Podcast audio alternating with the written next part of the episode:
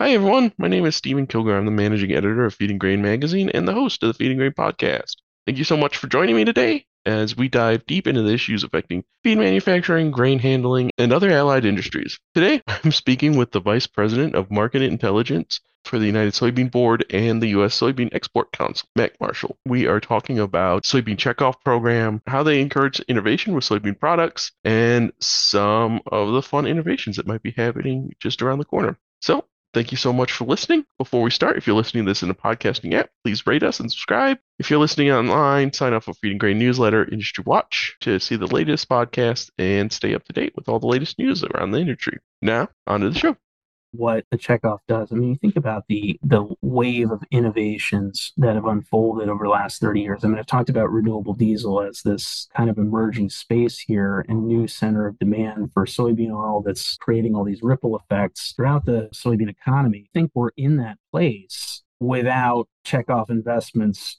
towards finding a home for soybean oil in mm-hmm. biodiesel back in the 1990s. Say the market environment that we're looking at now stands on the shoulders of giants from then. Mm-hmm. So that's important to remember. Checkoffs are also working on market expansion domestically and internationally. I mean, think about like how export oriented the soybean industry has become. We export on a volume basis over half the soy produced in this country, either in the form of meal oil or whole beans. Maybe some of that shifts in the coming years as we start crushing domestically, but all of the market developments that we're seeing unfold now are, I think, outcomes of prolonged investment towards research and development and mm-hmm. marketing mm-hmm. and promotion, being able to showcase the intrinsic and extrinsic benefits of, of US origin soy, right? It's mm-hmm. advancing our sustainability profile, telling the story about it, being able to report out. All of these things are enabled through investments that the soy checkoff has made. And let's think about even beyond our world of soy here. Project that I think we're particularly proud of, and the inception of this predates me, so there's nothing I can take credit for, that's for sure. But it's the dredging of the lower Mississippi River. Mm-hmm. Several years ago, SB had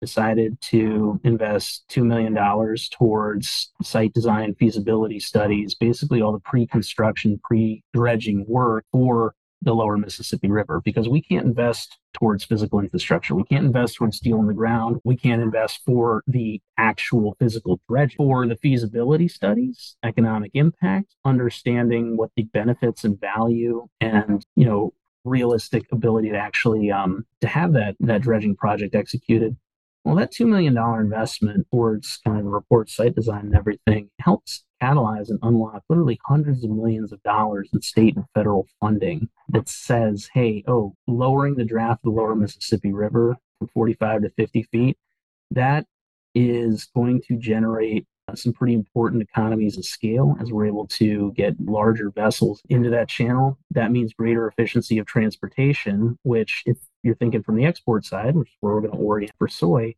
again, that means saving on transportation costs. As you get more efficient transportation, your transportation costs go down, your basis goes down, and that means farmers are taking less of a haircut on basis. That's phenomenal. But let's also consider soy's contribution through using this investment as an example. Soybean farmers aren't, and soybeans are not the only products that uses the Mississippi River mm-hmm. right? There's a whole host of other industries that utilize that for shipping raw material commodities up and down. You can think about construction materials, cement, concrete, all of that. Having greater efficiency there is certainly critical for other parts of the economy. We're thinking about the input side for farmers. Again, we think about vessels going down the Mississippi. Vessels also go back up, bringing fertilizer and crop protection products, other other things that are needed for farming. So if you have efficiency on getting those to farmers too, that's also a benefit. We certainly have seen over the last couple years the impact that snarled supply chain lines can have on the ability to produce. That's certainly mm. pronounced a lot in the manufacturing sector, certainly in farming as well. I mentioned earlier that last year not as much corn went in the ground, I think, as maybe the market was calling for due to some availability issues with fertilizer and other inputs. So yeah. anything that can be done to help debottleneck and streamline that is really important. So just one checkoff investment there, and one that I think has helped create a model. Uh, one that we're working on now is uh, investing towards the expansion of the port of Grays Harbor in mm-hmm. western Washington state. Well, why does that matter? No, it matters because that's a critical meal export terminal. And seeing the capacity go from 3 million tons annually to 6 million is pretty substantial when you consider the volume we're going to have coming online in the coming years and the need to have an efficient means of transportation to get it from point of crush to point of use, be that within the country or flowing out into those export channels through that port there. So there's a lot of things that come together. Soy really does rip the economy. Mm-hmm. Uh, it's actually a recent study to come out showing soy's contribution to the economy in excess of 124 billion dollars annually. That's that's not a insignificant figure. And that's more than half a percentage point of total U.S. economic activity, according to this report. So, yeah. uh, seeing all the places that soy touches really, I think, does emphasize, I think, what a strong overall demand environment that we have. Mm-hmm. There's an increasing appreciation for all the uses and versatility of soy. But of course, just as our farmers never rest on their laurels and are always exercising continuous improvement, same is true for the checkoff and how we think about the waves of investments that are going to be generating that next round of value for farmers and our partners throughout the value chain all the way to the consumer. Yeah, that's a really good point, especially because people, I think, when you look outside of it, you don't know much about the program. They tend to forget that U.S. soy farmers are all individual business owners. They tend to be pretty small. I know there's a big myth about giant factory farms, but they don't, in my experience, they're very few. These really, really large farms aren't all that common. The vast, overwhelming majority, well in excess of 90% of farms in this country are family owned.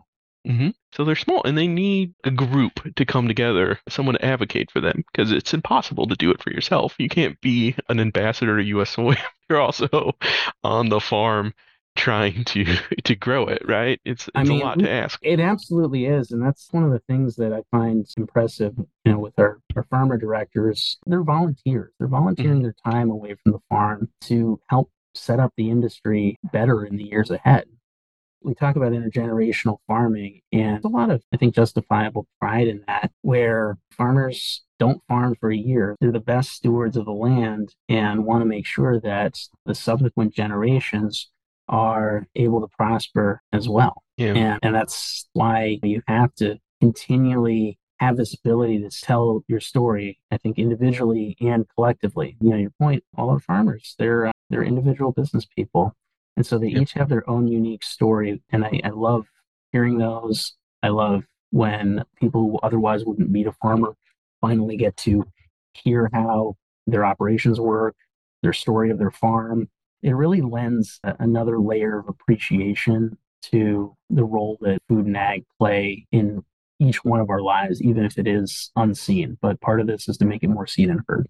Yeah, that's a really good point. Especially because it always annoys me when farmers are kind of demonized in, popular culture, usually by people who have never met a farmer in their lives. it, um, exactly. I mean, it's, and that's, I think, one of the challenges is because, I mean, I said this at an event at Commodity Classic earlier this year. Maybe you and I, Stephen, like we've had the opportunities to meet people in agriculture and even coming from non-ag backgrounds it's, it's being able to meet people that helps get you more and more interested better understand where you are learn new questions to ask and, and continue that journey of exploration. And i think that's all very well and good and exciting but you can't expect everybody to do that. And so i think it becomes more and more incumbent upon the agricultural and farming community to again be telling their stories to reach mm-hmm. out mm-hmm. to parts of society that may not understand farming or don't have an appreciation for it or orient it without truly understanding what it is it, it's very easy to demonize the unseen because it's convenient i think that's probably a negative universal human truth but i think once you have those points of connectivity you know once you can see somebody once you can be on their field or hear them talk about it, it changes your perspective. And those are moments that I think are really critical for, for drawing out more partnership, unity, and collaboration that we need in the ag value chain, but I think we also more generally need as people. Yeah, we're all we're all just trying to get by. Every farmer is the same way. No farmer wants to destroy the land or pollute or do any of that. We're all just looking for solutions to to make it through this this crazy world of ours, aren't we? Absolutely, absolutely, and, and ideally setting up in the best way possible for, our subsequent generations. Exactly. I've never met a farmer that doesn't secretly want their their farm to be passed on to their children or their grandchildren. Yeah, absolutely. Talked with a number of farmers recently, you know, who expressed a lot of concern about that continual creep up in the average age of farmers in the United States. And it's not just in the US. That trend, I think, is being observed on a global basis as well.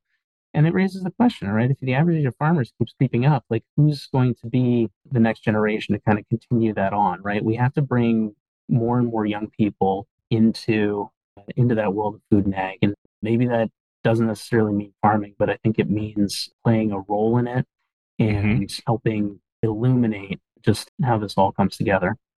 Yeah, exactly. So let's talk a little bit about some of the the projects and initiatives you guys have over at the United Soybean Board. Yeah, I think to maybe break it down, I'll give you an idea about how we think about value creation and how mm-hmm. that's all set up, right? So we think about deriving value for farmers really through reputation, differentiation, and resilience. So that's how do you build more resilient revenue streams?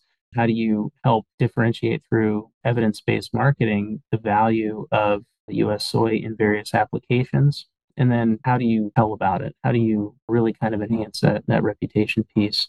The portfolio that farmers or that our directors will evaluate each year is really subdivided into a couple different areas. So we look at supply and demands across, you know, really three priority areas. One is infrastructure and connectivity. So I mentioned some of the, the dredging project and expansion of Port of Grays Harbor. Well, infrastructure and connectivity also means connectivity to markets. So that's investing towards rural broadband is essential for farmers to be able to communicate and have information flow back and forth. It's also continuous market research, better understanding opportunities that are out there in more novel spaces. So health and nutrition is second pillar, and that really extends everywhere from on farm in soil health to human health, really at the, the end of the consumer value chain here. It's everything from taking things that are out there like soy allergenicity and misconceptions mm-hmm. around that. Okay, well, how do we use scientific evidence and research to help demystify that and be like, okay, well, actually, the incidence of allergenicity is way less than it's purported to be, just as, as one example. Through that, you can help kind of unlock barriers for additional soy inclusion in, in other applications or increased uptake in the food space. And then, of course, innovation and technology. I mean, that looks supply side, demand side. That's okay. What, what are some of the novel things that we can introduce and test on farm that might lead to increased efficiency of production? But it's also looking at the demand side. You know, one thing that has always struck me over these last couple years. I mean, I've worked you know, in soy before when I worked for Monsanto and Bayer. You know, soy was, you know, our second most important portfolio crop on a revenue basis after corn. So corn got the vast majority of my attention. Soy got plenty of it. But I was always thinking in a very commoditized space. I think about soy as something for animal feed or to a lesser extent for biofuels. Those are really two of the bigger buckets that are out there. And of course, food applications. But I never really gave thought to all the unique places that you can find soy, yeah. you know, as far as like surfactants, adhesives, concrete stabilizers, Goodyear tires, shoes, paint coatings, dust suppressants, uh, and fire extinguishers. It, I mean, it, it's really, really crazy how many places you can find it. And that's all stuff that goes on through that innovation technology mm-hmm. you know, funding stream. It's working with universities and, and private sector players who are trying to advance proofs of concept, seeing the viability of soy in various applications. And you know, sometimes these things take a while to to catalyze and commercialize, but scaling up all the uh, the places you can have soy really helps harness the power of, of the whole bean. Yeah, speaking of that, um, the Soy Innovation Challenge for 2023 is coming up pretty soon. Can you tell us anything about it yet? It is. This one is very fun. This is actually the third iteration of the Soy Innovation Challenge. So the first one we conducted in 2020 in conjunction with the Yield Lab Institute as their operational partner and an Amazon Web Services. And that challenge was really kind of open ended and focused mm-hmm. on, hey, what are innovations that that are working discovery around the world? What can they bring to different parts of the soy value chain? So our winner then was a company called Amphora, which you might know now as Regrow Ag, really taken off uh, over the last couple of years. So that's exciting. We had a challenge earlier this year focused on soy meal. Now, the reason we focus on soy meal is, well, with that increased crush capacity we have coming online, increased availability of meal, the time is right for finding ways to advance soybean meal utilization in existing channels. And that was the focus of challenge that we had in the spring, which was uh, Satavi, which has mm-hmm. a novel extraction process for soy meal that can lead to uh, different advanced health outcomes for animals that are consuming okay. uh, meal from that process. So that's exciting. And then this third challenge, which we're kicking off, is very meal focused as well, but it's on novel applications that we might not have seen before. Now, oil gets a lot of use in the industrial space, meal less so. So, as far as innovators that are out there, we're really excited to have this somewhat open aperture to mm-hmm. parts of the economy and people in the technology and R&D space in industries that maybe we haven't been as close with or haven't touched before. But if there's an application for soy meal, uh, an ability to use it in some place that we haven't considered before, this is the opportunity for creative and smart, business savvy innovators to come together and start showcasing what can potentially be done there. So, you know, we're partnering again with Yield Lab Institute and excited to see the applications come in and just to see where all the ideas are for for soy meal. Uh, so we've been going for a while now. Uh, I think I'm gonna wrap it up unless you wanna. I, I mean, I kind of skipped over question five and six, but I think we covered them in little bits throughout, and I actually like it a lot better as a free flowing conversation versus. Fantastic. No, that and, and that's great. I probably should have prefaced it because I kind of know that when there's a list of questions and everything, I'm kind of organically gonna weave through all of it. it it's perfect. I, I try to be a good interviewer and listen to what you're saying, so I know I can skip it later. Well, thank you so much for speaking with me today, Mac. It was a real pleasure and really informative. I'm really glad we had you on. I hope you come on again soon. I, I hope so too, Stephen. This was an absolute delight. I, I love being able to come on and, and talk about versatility of soy markets, you know, things that checkoff is doing, and, and really soy's place in the world here. Um, I, I, can't tell. I do get very, very excited about food and agriculture, and I think the, the promise and opportunities that are out there, and being able to share a little bit about that really means a lot. Thank you so much for having me on, hope we can do this again soon. Yeah, you've been an amazing guest. Thank you so much. And thank everyone out there for listening. We'll be back soon.